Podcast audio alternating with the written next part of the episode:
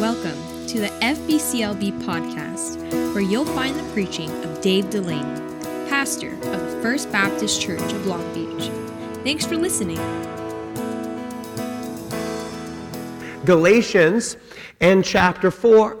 Now, Galatians is a specific letter written by the Apostle Paul to the churches that were in the area of Galatia. Galatia was a part of the world, so Galatians is a letter written to the churches that were in that area. If the Apostle Paul were writing you or me letters today to the churches in Southern California, okay? And so he's writing a letter to Galatians, and that's why it's called Galatians, because it's to the churches in that region of the world. You're going to look for big number four. That's called the chapter. All right. So big number four, chapter four. We're going to read verse number one down to verse number seven. So big number four. Look for little number one down to little number seven. And if you've found your place and if you're willing and able, would you stand with me out of respect for the reading of God's word? Galatians chapter 4, verse number 1 down to verse 7. Now I say that the heir as long as he is a child, differeth nothing from a servant, though he be Lord of all, but is under tutors and governors until the time appointed of the Father. So even so, we, when we were children, were in bondage under the elements of the world. But when the fullness of time was come, God sent forth his Son, made of a woman, made under the law, to redeem them that were under the law, that we might receive the adoption of sons. And because ye are sons, God hath sent forth the Spirit of his Son into your hearts, crying, Abba, Father. Wherefore, thou art no more a servant, but a son. And if a son, then an heir of God through Christ. Our Heavenly Father, we thank you for today. We thank you for your word. And Father, we ask that you would use this passage of Scripture to speak to our hearts, to give us what we stand in need of, Father, and to help us as we move forward into this life for you. We ask all these things according to the name of your Son, the Lord Jesus Christ, and by his name we pray. And all the church said together, Amen. Thank you for standing. You may be seated. When Elena, our daughter, when she was little, she would walk up to Amanda and I, and she would hold her hands up in the air, and she would say, I hold you. I hold you. Me, being a literal, literalist, would then look at her and go, Wow, you're going to hold me, are you? She'd go, I hold you. I hold you. So I would take my hands and I'd place them on her back or on her shoulders, and I would apply just a little bit of weight, and she would start to do this, and she'd go, No, no, you hold me, you hold me. And so I'd pick Elena up, and I'd hug her and squeeze her and kiss her neck, you know. And this, this always played out about 40 times throughout the day. I hold you. Oh, you're going to hold me, are you? And I'd lean on her a little bit. No, you hold me, right? And I'd pick her up. I'd set her down. I hold you, right? We do this over and over again. The other day, we're in the kitchen and I was telling her, I was rehearsing that story to her. I said, You used to walk up to Amanda and I and you say, I hold you. She goes, Dad, I could hold you right now. I said, Elena, I think you, you overvalue your own strength and you undermine mine, right? She goes, I could do it. Jump on my back, you know? So I said, Okay. I jumped on her back, both her and I, right to the kitchen floor, right? It's a, it's a wonderful illustration of how we understand our relationship with God. How we understand our relationship with God. Where are we putting our weight? Or where are we putting our trust? What's happening in the book of Galatians is there's a group of people who've come into the church at Galatia and they've said this that the way you end up with a relationship with God the way you end up safe in the arms of God, the way you end up with your sins forgiven, is by doing good works, by being religious, by having morality and civility, by helping your neighbor, by going to church. And that if you do all these things long enough, then you can end up holding up God. And you can look at God and you can say, I hold you up.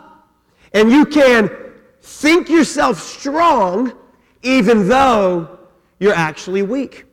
And this is played out several ways in the, in the book of Galatians. It's been specifically by, by, by, the, by the uh, explanation of circumcision. That there are those who came and said, You must follow the law. You must be like the Jews. You must obey the 600 plus commandments of Moses.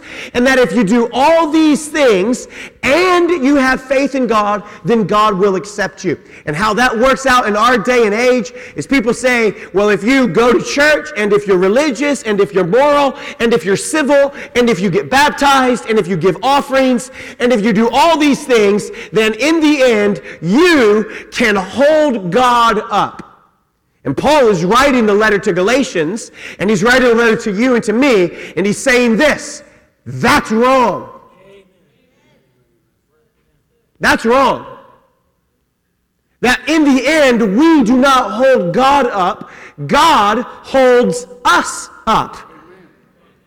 That by faith in the Lord Jesus Christ, you can be saved. He said it in different places like this Believe on the Lord Jesus Christ, and thou shalt be saved.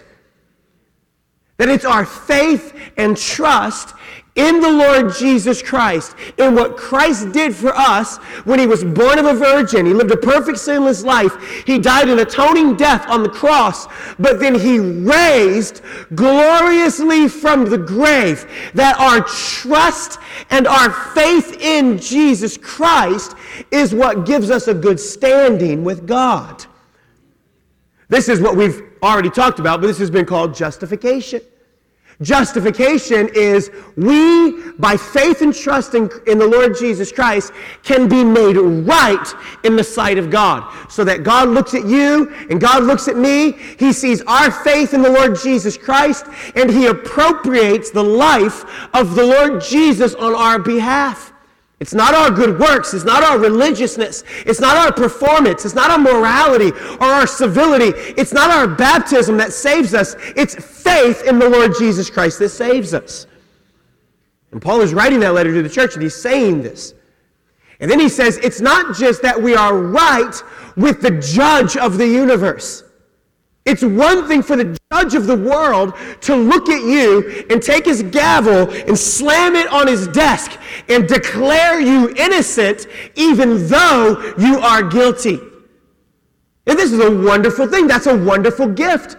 But God did not just declare us innocent, but that God, through our faith in the Lord Jesus Christ, has actually declared us innocent and, what we talked about last week, and He has adopted us into His family.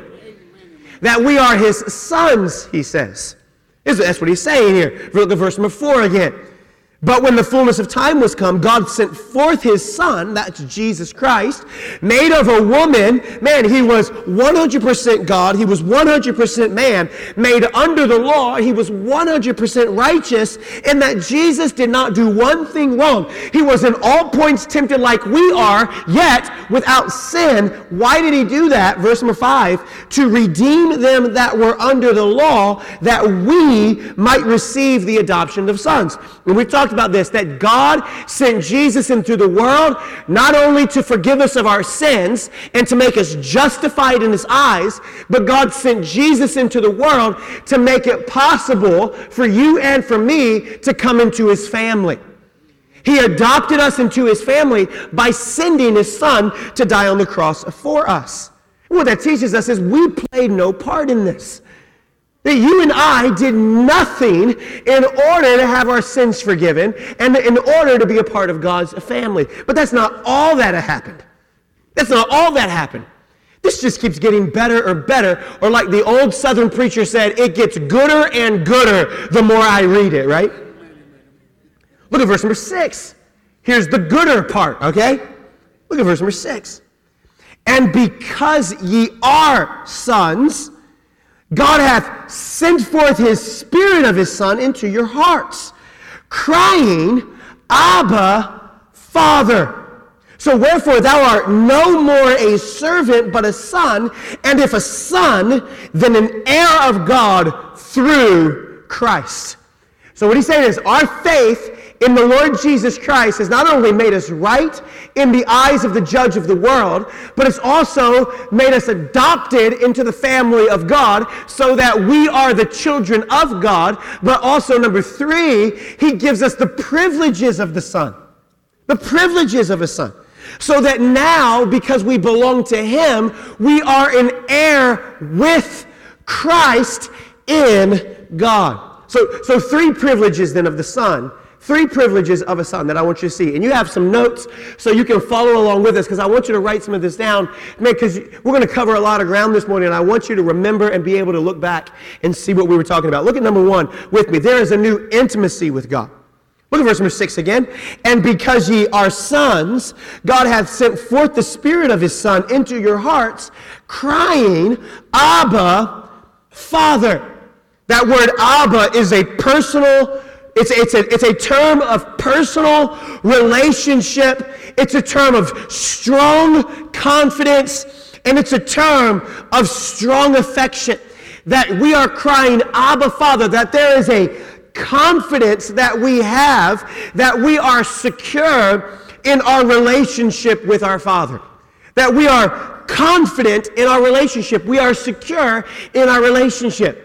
Now, those of you in the room that have kids, you'll understand this, this illustration. How kids, they, they, are, they are bold in their relationship with mom and dad, in that they do not care to interrupt you anytime you're doing anything. You could be standing in the middle of a conversation at church, and here comes the little kid, Mommy, mommy, mommy, mommy, mommy, mommy. And you're, what? And they're like, I was in class. I know you were. I dropped you off there. I know where you were, right? But man, this kid has so much confidence to just interrupt the conversation. Why? Man, because they are strong in their relationship with mom and dad. I've told my kids this before. Man, they have an open door policy in my office. They come first in my heart and my life. Man, sometimes I'll be in a meeting and I'll see one of my kids peeking through the window about to barge in and they're doing this. I'm going, no, we're, we're talking. We're in a counseling session. No. I'm sorry. Can, I open the door and I'll say, Elena, what do you want? She'll say, I just need a bottle of water. That's it. It's all you want is a bottle of water. Why are kids so bold? Why are they so brave? Why are they so confident? Because they have a strong relationship with their father, with their mother. And that's the idea of this word here. And it, wherefore the Spirit of God in our hearts causes us to cry out, Abba, Father, that we have a strong relationship with God. Now, notice how the verse begins. Look at verse number six. And because ye are sons. So there's three things on this. Number one, there's an accessibility to God. There's an accessibility to God that because you and I had sinned, we were separated from God. The Bible teaches us that for the wages of sin is death. That God is a holy, righteous, good, perfect God, and you and I are sinful men. The best person in this room is a sinner at best. That's you, and that's also me. And because of our sin, we cannot go near a holy and righteous God. Because God is holy, God is righteous, and we are not. We cannot go near God because of our sin. So what happened? John chapter 3, verse number 16. For God so loved the world that he gave us his only begotten Son, that whosoever believeth in him should not perish, but have everlasting life that God saw us in our sin and he sent his son to die on the cross for us and that when he did this he made us justified in his eyes but he also made us adopted into his family and he made it possible for us to go to him. This is the, this is the difference between Christianity and every other religion in the world. Every other religion in the world says if you want to get to God, then you must find a way in which you can build a bridge across your sin and across your imperfections and across your weaknesses and across your errors. You must find a way in order to get across this bridge and get to God. So every other religion in the world says, be good. Do right things. Be a good neighbor. Give your money to the poor. Be religious. Do all of these things. And what you do is if you do enough of them, then in the end, you might, I mean, maybe you will have a relationship with God. And the message of Christianity says the exact opposite of that. The message of Christianity says there is nothing that you can do that can, that can scale the gap between you and God. So God did it all in that God sent his son to die on the cross for you and for me. He made it possible for us to get to Him. He gave us accessibility to God. God made it possible for you and for me to have a relationship with Him. And the way He did that was not through religion. The way He did that was not through civility.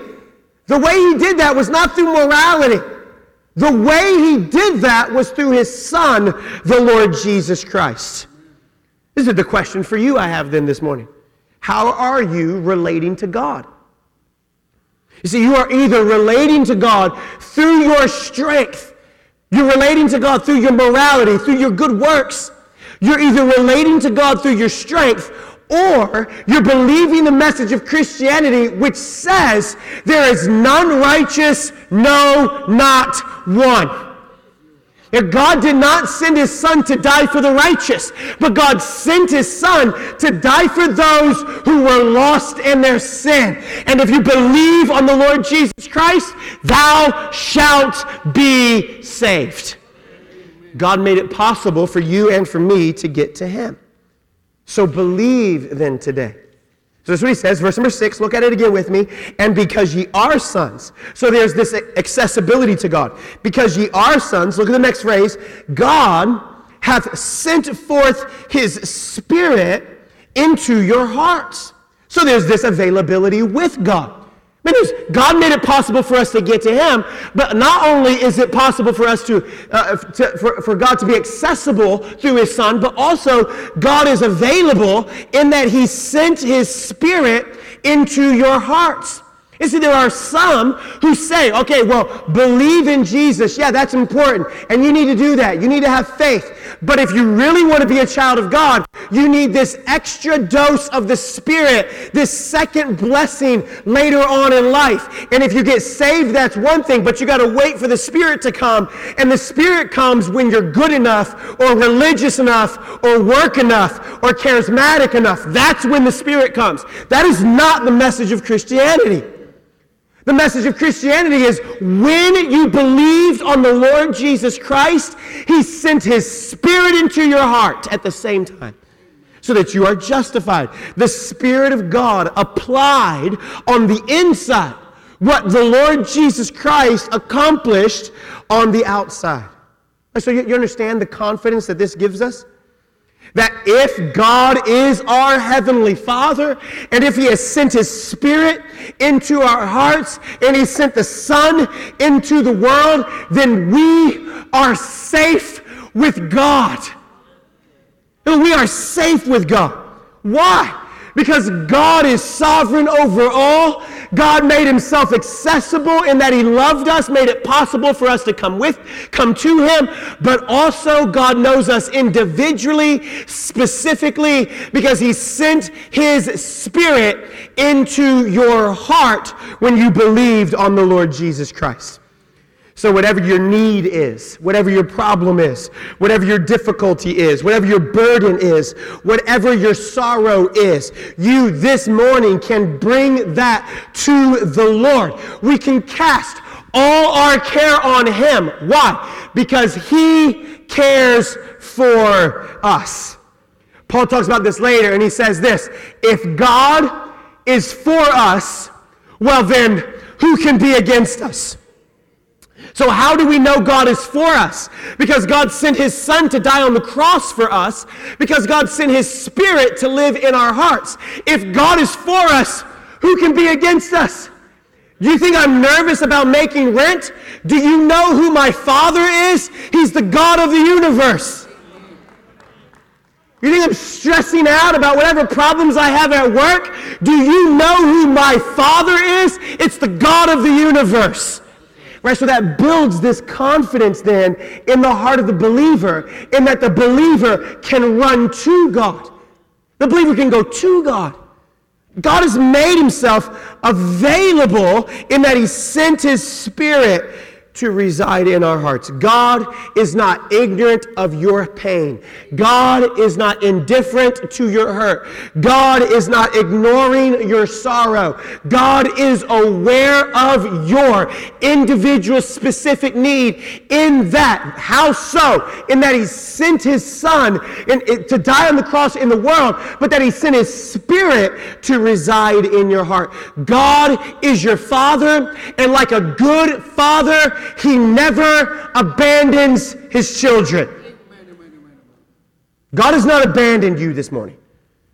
You may have lost friends and family and a job, but you have not lost a relationship with God. So there's this accessibility to God, there's this availability with God. Number three, on this first idea of the intimacy, there's this assurance from God. So that's verse number six. Look at the next phrase. God has sent forth his spirit of his son into your hearts, crying, Abba, Father. It's a term of affection. It's a, it's a term that the Spirit is crying out in or from your heart to God the Father. Th- listen, there is for the Christian a certain measure of assurance. That there's a certain measure of assurance. They're assured of their standing, their position with God. Assurance is what no other religion can provide to you. Because you never know if you're good enough. You never know if you're strong enough. You never know if you're loved enough. You never know if you're safe enough. But the Spirit of God resides in the heart of the believer, man, that provides assurance to the believer. Our son Jesse, when he was little, he detested the church nursery. I was the pastor, and the pastor's kid did not want to go to the nursery. Or take him to the nursery, I'd, go, I'd hand him to the nursery worker, and Jesse would go kicking and screaming, No! Like, it's going to be okay. No! They have cookies. No! They have toys. No! Just go, right? He didn't want to go. And anytime he would get scared, he would just grab Amanda's neck or grab my neck, and he'd always go, Mommy, no! Daddy, no. And he would squeeze, I mean, like choke the life out of you, just squeezing your neck. No. And he, anytime you get scared, he's looking at what scares him, but he's clinging to his mom or to his dad. That's the same idea that Paul is talking about here. The Spirit of God in our hearts cries out, Abba, Father, so that there are things in our life that trouble us, yes. And there are things in our life that are difficult, yes. Are there struggles for the believer like there's struggles for unbelievers? Yes. It rains on the just and the unjust. Are there difficult times for the believer just like there is for unbelievers? Yes. Do believers get cancer just like unbelievers get cancer? Yes. But when the believer goes through that, there's an assurance in the believer's heart that while he looks at something that's difficult or scary or terror, he can squeeze around the heart and the neck of God and he can go, God, you're with me. God, I'm safe. And I know you love me. There's a, there's, a certain me- there's a certain measure of assurance. That when you get the news that you could never have imagined, when you get the diagnosis that you dreaded, when you face a circumstance that you could have only ever thought of in your wildest nightmare, what do you do? Where do you turn? Where do you go? The message of Christianity is for the believer, they're confident that God is strong enough to hold us up even in spite of those situations. And, the, and the, False religion says you better work harder, you better do more. You never really know. You never, you're never really sure. Look at bad stuff's happening. God must be mad at you. Look, you got a diagnosis you didn't like. You must have done something wrong. You bad, bad person. Man, you just never really know. The message of Christianity is I'm safe in the arms of God, my Father, because God sent His Son to die on the cross for my sin, and God sent His Spirit to reside in my heart. And if God is for me, who can be against me? That's the idea. There's a certain measure of assurance that the believer has. When you realize that you have a Father who is walking with you, cares for you, holds your hand everywhere you go. The Spirit of God, listen, the Spirit of God residing where? In your heart. In your heart. When we see circumstances, where do we get discouraged? We get discouraged in our hearts. When we go through bad times, where does it hurt us? It hurt us, it hurts us in our hearts. And Paul saying the same thing. You have this confidence in God because of the Spirit of God residing in your hearts. There's a new intimacy with God. Number two, there's a new identity before God. So, so, so look what he says, verse number seven. So wherefore thou art no more a servant, but a son. You have a new identity. Where does this identity come from? Where is this identity found? Where does this identity come from? And where is this identity found? This is a big, this is a big issue in our day. Everyone wanting to know who they're supposed to be. Everyone trying to identify with who they think they are. Trying to find somebody like me. Well, Paul says this is who you are. You are no more a servant, but you are a son. You say, well, where is the identity then that God has given to me? God has given you as a believer. God has given me as a believer an identity in that we are no, more, no longer servants, but that we are his son or his daughter. We're his children. That's the image. Look back at chapter 3. Just maybe it's a page over for you, but look where the identity comes from. Look at verse 26 of chapter 3. For ye are all the children of God by faith in Christ Jesus. For as many of you as been baptized into Christ have put on Christ. Verse number 27. So this new identity comes in what? In, in this image that Paul gives us. That, that we've been baptized into Christ. Now listen, when you see the word baptism, don't think baptistry. The baptism, the act of being baptized, does not save you, does not make you a son. What makes you a son? Your faith in the Lord Jesus Christ is what brings you in his family. So when he uses, we've been baptized into Christ, what does he mean? Well, that word baptized, it, what it means is it means immersed. It means immersed, which is dunked, okay? Dunked, baptized, immersed. I'm glad they went with baptized instead of dunked. We're First Baptist Church, we're not First Dunked Church, okay? But the, the image is that you're immersed or you're dunked. When we baptize somebody in the baptistry, what do we do? We take them, they're, they're standing upright, and we baptize them. We immerse them. We dunk them down into the water, and then we bring them up, right? That's the idea. The word baptized is the word immersed. It's not the word, come here, Michael. It's not the word, watch, it's not the word sprinkled. This is not a baptism.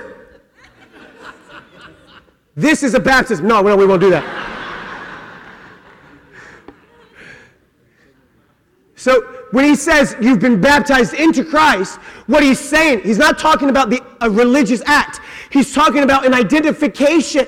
He's saying you've been immersed in Christ. This is the same idea Jesus talks about in Matthew chapter 6, verse number 33. Seek first the kingdom of God and his righteousness, and all these things shall be added unto you.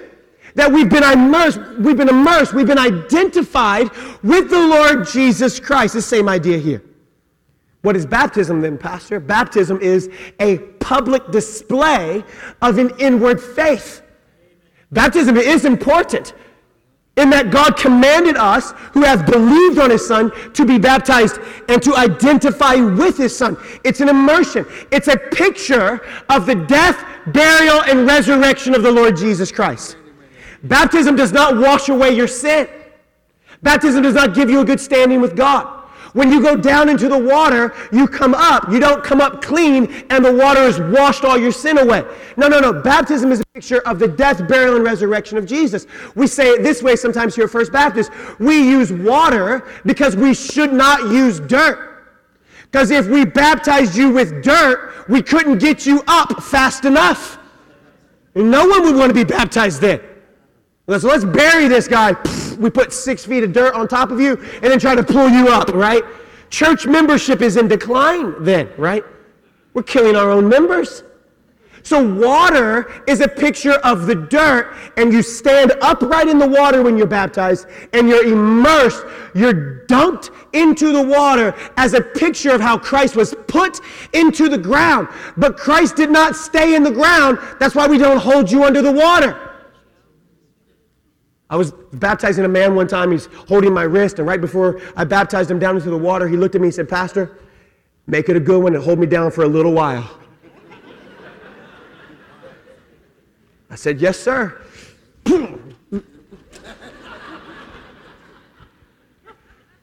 it's being put into the dirt as Christ was. And then what do we say when we raise someone and raise to walk in newness of life?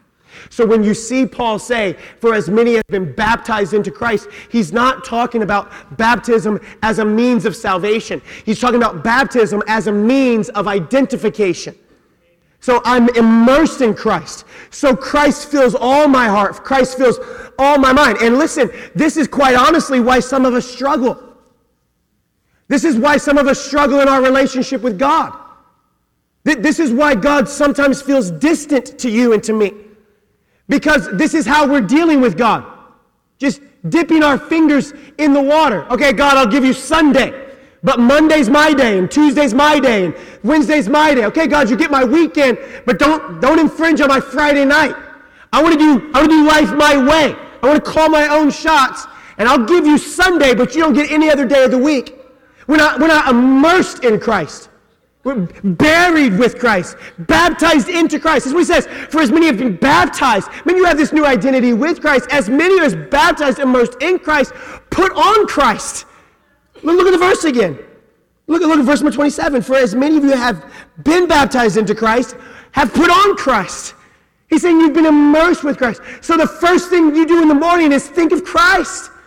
This is what we've said. This is an easy strategy for us. That God should get the first day of our week God should get the first five minutes of our day, and God should get the first 10% of our pay. This is what we say. Why, why do these things? Because you have to be saved? No. But because you are saved, you do belong to God. He is your Father, you are His Son. And now immerse yourself in, identify yourself as. Be proud that you're a Christian. Be immersed in this. Seek first his kingdom and his righteousness, and all these things will be added to you. It's the same idea here. You've been given a new identity. That's, that's letter A there. It's a new factor, but it's also letter B there. There's a new fellowship. Look at verse number 28. Therefore is neither Jew nor Greek. There's neither bond nor free. There's neither male nor female. For ye are all one in Christ. That's why he is not differentiating between daughters and sons. He's not saying you are no more a servant, but a son or a daughter. Right? He's saying you're no more servants, but sons. Right? So he's, he's using this verse in particular. He's saying that you have been given a new fellowship with Christ. Listen to the verses. Look at verse 28 again. Listen to the, the identifiers Jew or Greek, bond or free male or female. That these are the things that our society says identifies us. These are the things that our society says makes or breaks us. It's your status, it's your success, it's your positioning, it's your heritage. What Paul is saying is in Christ, these things do not separate us, but they do strengthen us. That in Christ, these things don't break us down or tear us apart, but in Christ, these are the things that bring us together. Now, obviously, there are still Jews and Gentiles. Obviously, there were still slave and free men. Obviously, there are still men and women. God does not intend for us to erase distinctions. Everybody in this room is unique, is different, made different, and we were made different in the image of God. Your difference does not make you unequal, though. Aren't you glad that God designed you different than He designed me? Aren't you glad that we don't all look like Pastor Michael this morning? We're all made different. We're all unique. We're, we're all individually designed. But just because we are distinct, listen, that does not mean we are unequal. Right? And that's the issue. Our culture says distinction makes us unequal. That there's inequality in difference. There can't be any difference in anybody. No. God says there is a difference, but just because we are different, that does not mean that one is better than the other. God has made you uniquely you. God has made me uniquely me. And you, made in the image of God, shows us something about our God. Me, made in the image of God, teaches us something about God. But that does not mean that I'm better than you or that you are better than me. And in fact, in Christ, no one is better than the other. We are different. A parent is different than, than, than their children. I'm different than my children, but I'm not better than my children. A coach is not the same thing as a player. A teacher is not the same thing as a student. You're different, you're distinct, you're individual. And that difference does not separate us, that difference in Christ strengthens us. You, you want to see what Christ can do in uniting people who are different? You want to see it? Look around the room this morning. You're sitting in church with people who, generally speaking, in cultural terms, you do not normally identify with.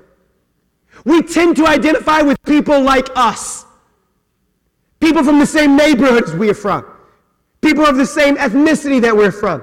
People of the same wealth or status that people who work the same kind of job we work at. This is this is generally the kind of people we, we affiliate with. And yet in Christ, look around the room. We're all so different, all so unique. These aren't things that separate us. These are things that strengthen us in our relationship with God. What he's saying is that because you have an, identify, an identity with Christ, the things that distinguish you, that make you different from people around you, those things are no longer a threat to our security. They're no longer a place where we find our value. The world says if you want to be valued, you better, you better be successful. You better be the boss. What Christ says, it doesn't matter if you're the boss or if you're a first term employee, it doesn't matter. There's no difference with our relationship with God. Now, the boss has a responsibility and the employee has a responsibility, and those are uniquely given by God, but those do not make you more valuable in the eyes of God. Being the boss or being a first year employee make you more valuable to your company, but does not make you more valuable to God. Being rich or poor might make you more valuable to the community, but does it make you more valuable to God? There's no difference with God. That's what he's saying. So, whether you're Jew or Gentile, whether you're Hispanic or Asian, whether you, like me, are Irish, which is why I'm passionate and a little emotional at times, it's also why I'm short. It doesn't matter because you're secure in Christ that in Christ, God made you exactly how He wanted you. I've told you this before. I used to pray that I would be 6'10.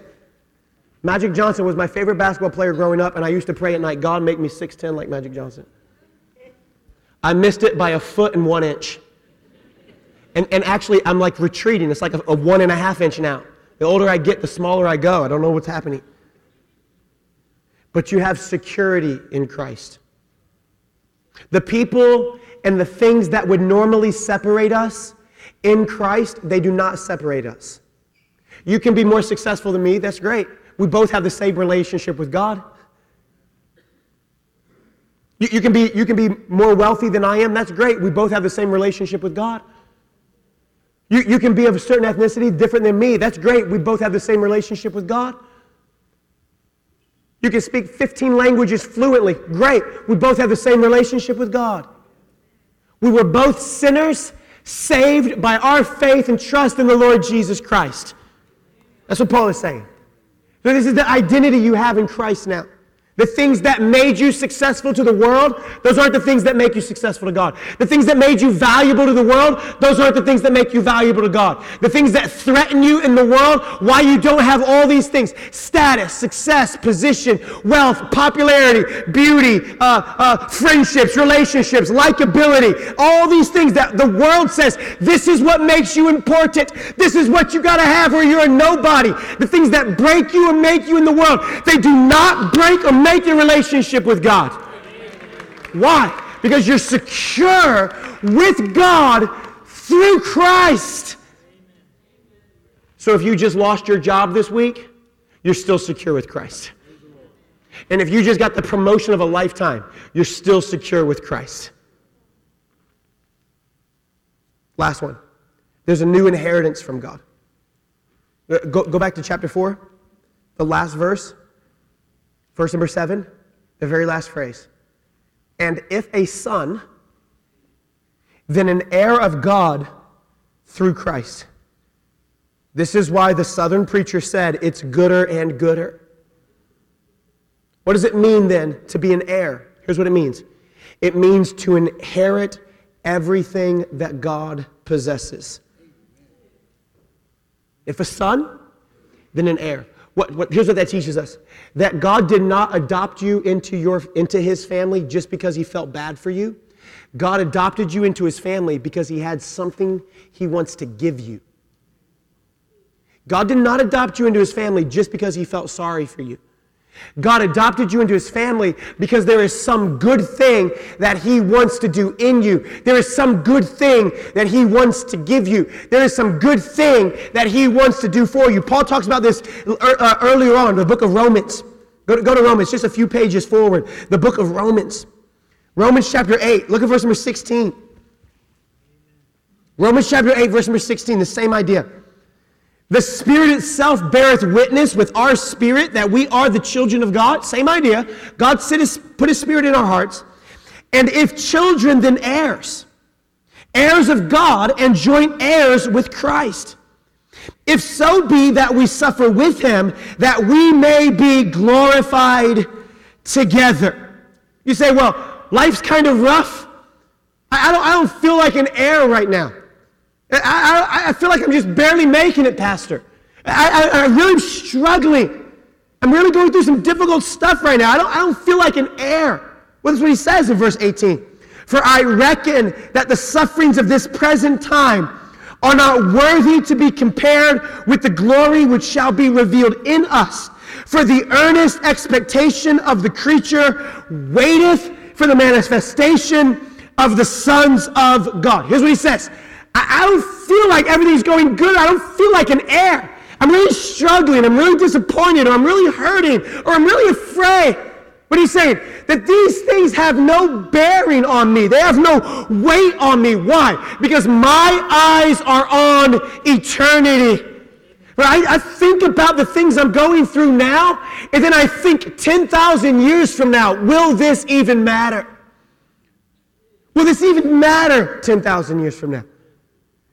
Which is get your eyes where they need to be. Set your focus not on things on the earth, but set your focus on things which are eternal, things which are above. That you have been given a new, you've been given an inheritance. Everything God possesses is yours. All the spiritual blessings in Christ are yes and amen, and they do not fade away. Yeah, but I don't have it yet. Yet that's where we hope. That's where we put our faith. That's where we put our trust. That's where we put our confidence that the inheritance that we have is one that is incorruptible and fadeth not away. I may lose my job, but I will not lose my relationship with God. I might lose my house, but I do not lose my standing with God Almighty. I might lose a friend or a family member, or a relationship, but I do not lose my loving Heavenly Father. All the blessings in God are yes and amen through Christ. That God brought you into his family, not just because he felt sorry for you. God brought you into his family because he has some good thing that he wants to give to you. He has an inheritance that he is giving for you. Man, Jesus says it this way I'm going to prepare a place for you. And if I go and prepare a place for you, I will come again and receive you unto myself, that where I am, there ye may be also. This is the good thing God is doing in us. Paul says, I've learned to be in want and I've learned and I've learned to have plenty. I've learned to live and love the Lord when things were going good, and I've learned to live and love the Lord when things are going bad. I've slept in palaces and I've slept in dungeons, but I have an inheritance with the Lord, and it's incorruptible and it does not fade away. This is why you could not touch Paul. If you threatened Paul, if you said to him, I'm going to take your life away, Paul would respond to you, to die is gain. If you said, fine, we're going to let you live, Paul would say, to live is Christ. If you beat him up to get him to stop talking, he would tell you that he would not consider the sufferings of this life even worthy to be compared to the glory that is to come. And if you put him in a dungeon, he'd start singing hymns and convert all the guards. So, do you have that kind of standing with God?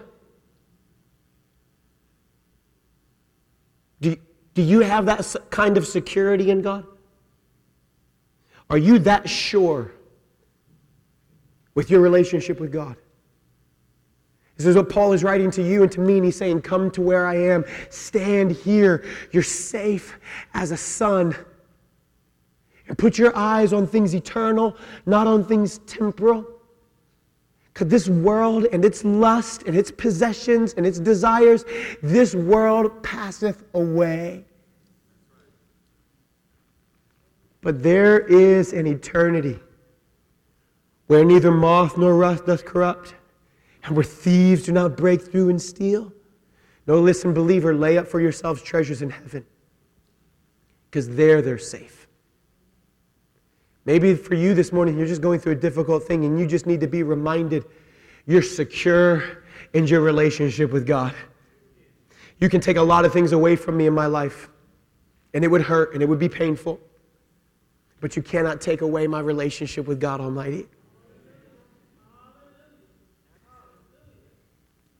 I'm secure through the life, death, burial, and resurrection of the Lord Jesus Christ.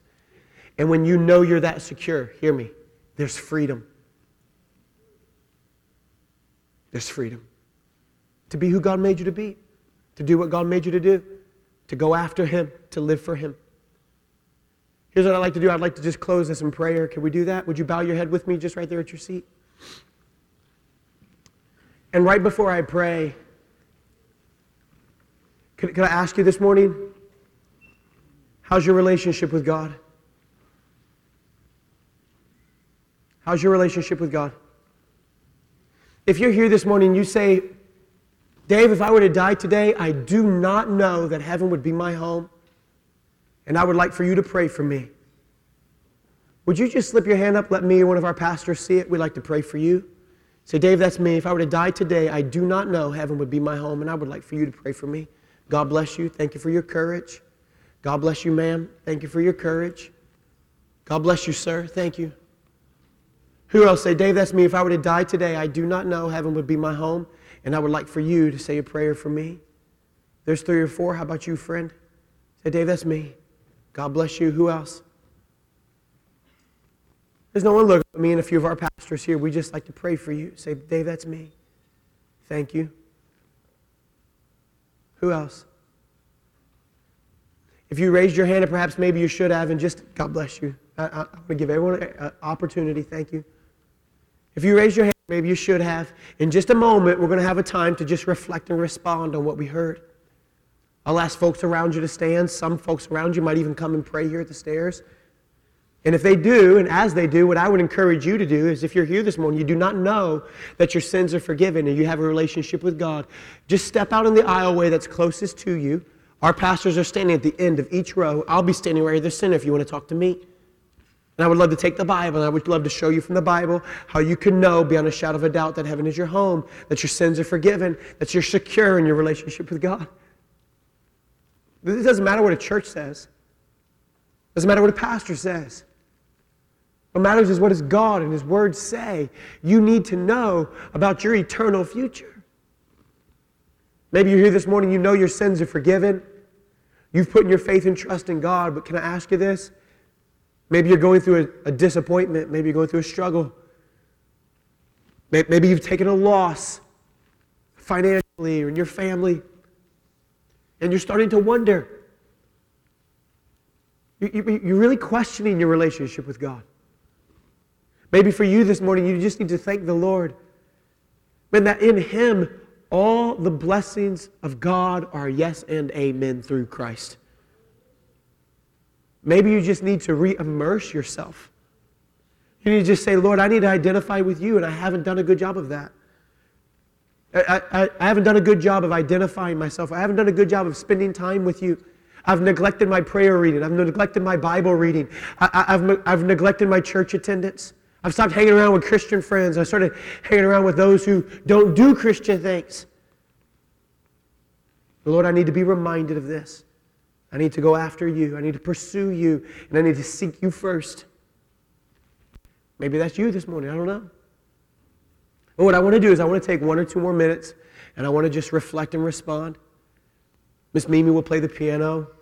If you want to pray there at your seat, you can do that. Some people will come and pray at these stairs. You're more, more than welcome to pray here if you'd like. We have people who would love to pray with you, would love to pray for you. If you want someone to pray with you or for you about something you may be going through, maybe you like to just pray by yourself, that's fine too. But if you're here and you do not know the Lord Jesus Christ as your Savior, would you meet one of us right here at the front? Would you let us take God's Word and show you from God's Word how you can know heaven is your home?